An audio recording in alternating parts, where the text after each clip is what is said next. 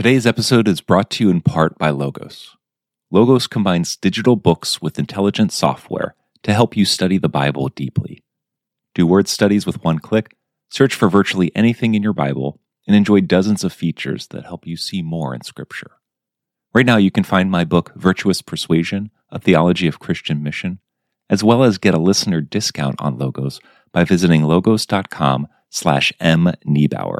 That's logos.com/mniebauer. The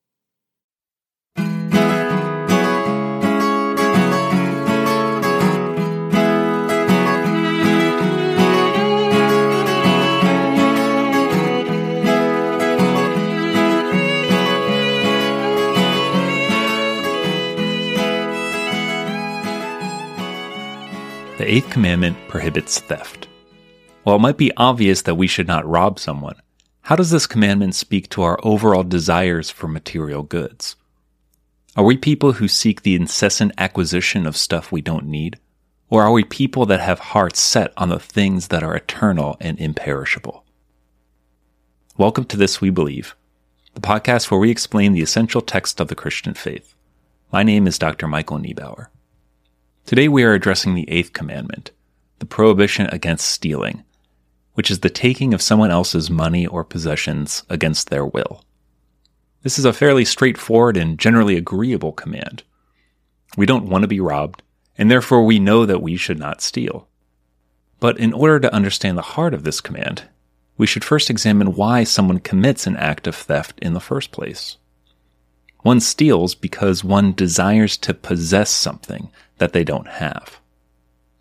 Jesus expounds upon this commandment in the New Testament by stating not only that theft is wrong, but that the storing up of earthly possessions is a form of robbery. We can call this a prohibition against acquisitiveness. Simply put, we should not accumulate stuff that we don't need.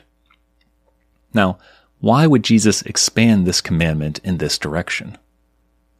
Well, first, in pre-modern societies, there was a direct correlation between acquisitiveness and theft. If one acquired more money, food, or possessions than one needed, it was, in effect, a theft of those that did not have enough money, food, or possessions. It was an act of injustice to take more than you needed. We should not eat more than we need while others starve. We should not build a bigger house than we need while others are homeless. We should not buy 30 shirts while others have no shirts. The sin of acquisitiveness has been largely forgotten in modern Western societies. In fact, the ancient words for acquisitiveness are often translated as greed, which obscures its meaning. Whether we desire to accumulate possessions at the expense of others is immaterial. The simple act of accumulation is sinful. This is unfortunate since we live in a society that is both highly acquisitive and highly comfortable. Working and middle-class Americans live more comfortable lives than even the kings and queens of the 18th century. We have clean running water, sewers, antibiotics, and electricity, which no one had 200 years ago. Yet despite these comforts, we still spend thousands of dollars on items that we don't need or that we will quickly discard.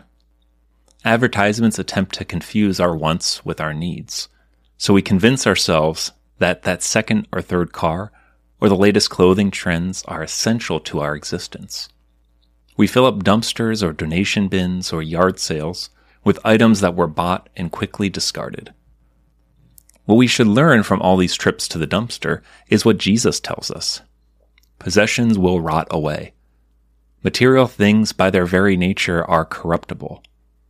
Everything has an expiration date, and more importantly, we have an expiration date, at which time we will lose all of our possessions. To fixate on possessions is to fixate on the things that are perishing, rather than the things that are eternal. Acquisitiveness is a manifestation of our addiction to the creature comforts of the material world, and it is an addiction that must be identified and combated.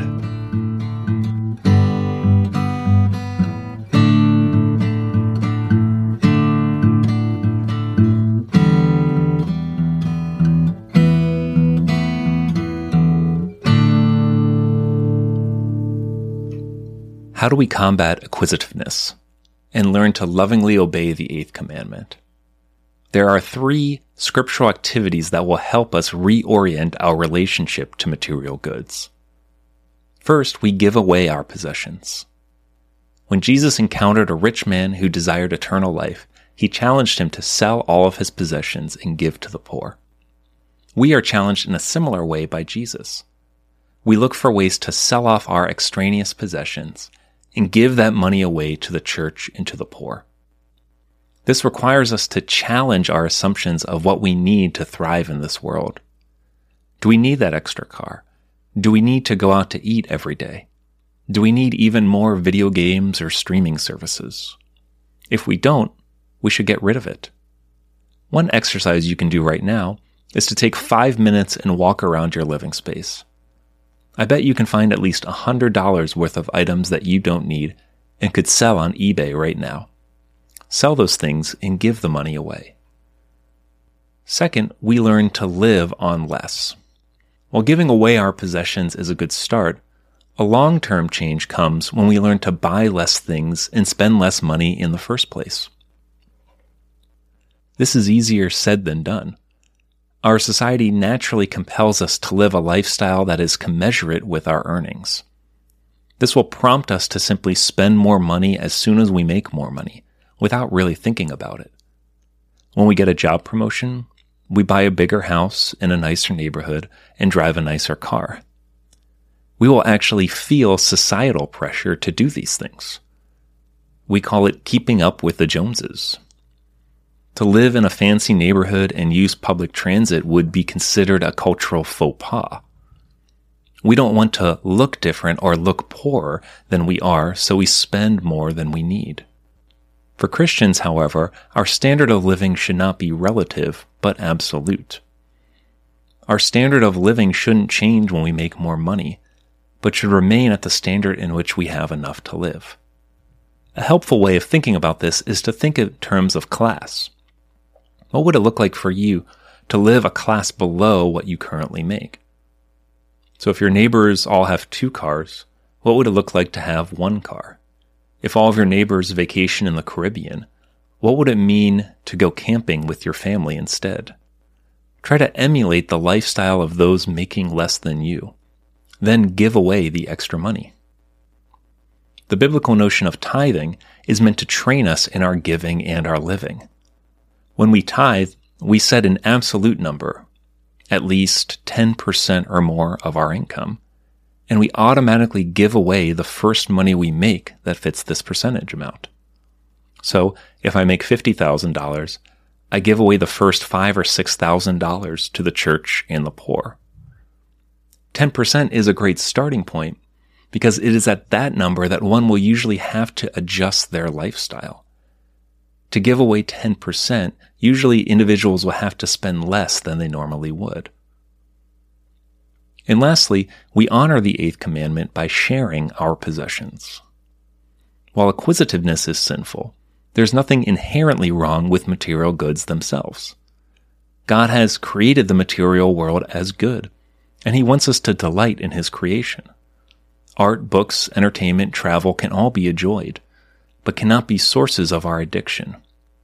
So how do we learn to move from an addiction to material goods to delighting in God's creation? We do so by striving to share all of our possessions. This we see happening in Scripture in the book of Acts, where it describes the first church as a place in which everyone shared all of their possessions in common. Essentially, we begin to view all of our possessions as ultimately not being ours, but instead blessings from God that are meant to bless others.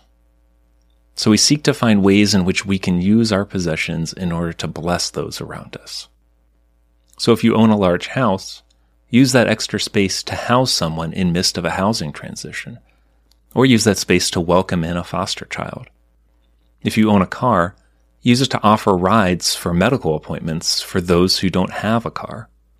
If you buy a dishwasher, use the extra time saved on dishes to spend in prayer. If you're going out to eat, use that extra time to share it in the company of a friend in need.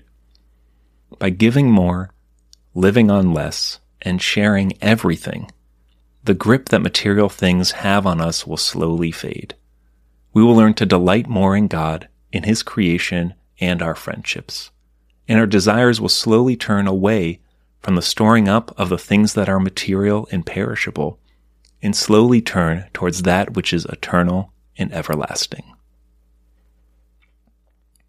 I'd like to thank you for joining me today on This We Believe. If you enjoyed this episode, I'd ask that you tell another friend about us by sending them a text message or posting about this episode on social media.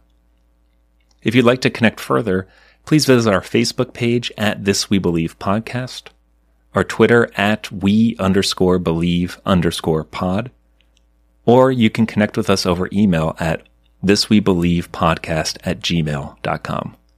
Take care and God bless.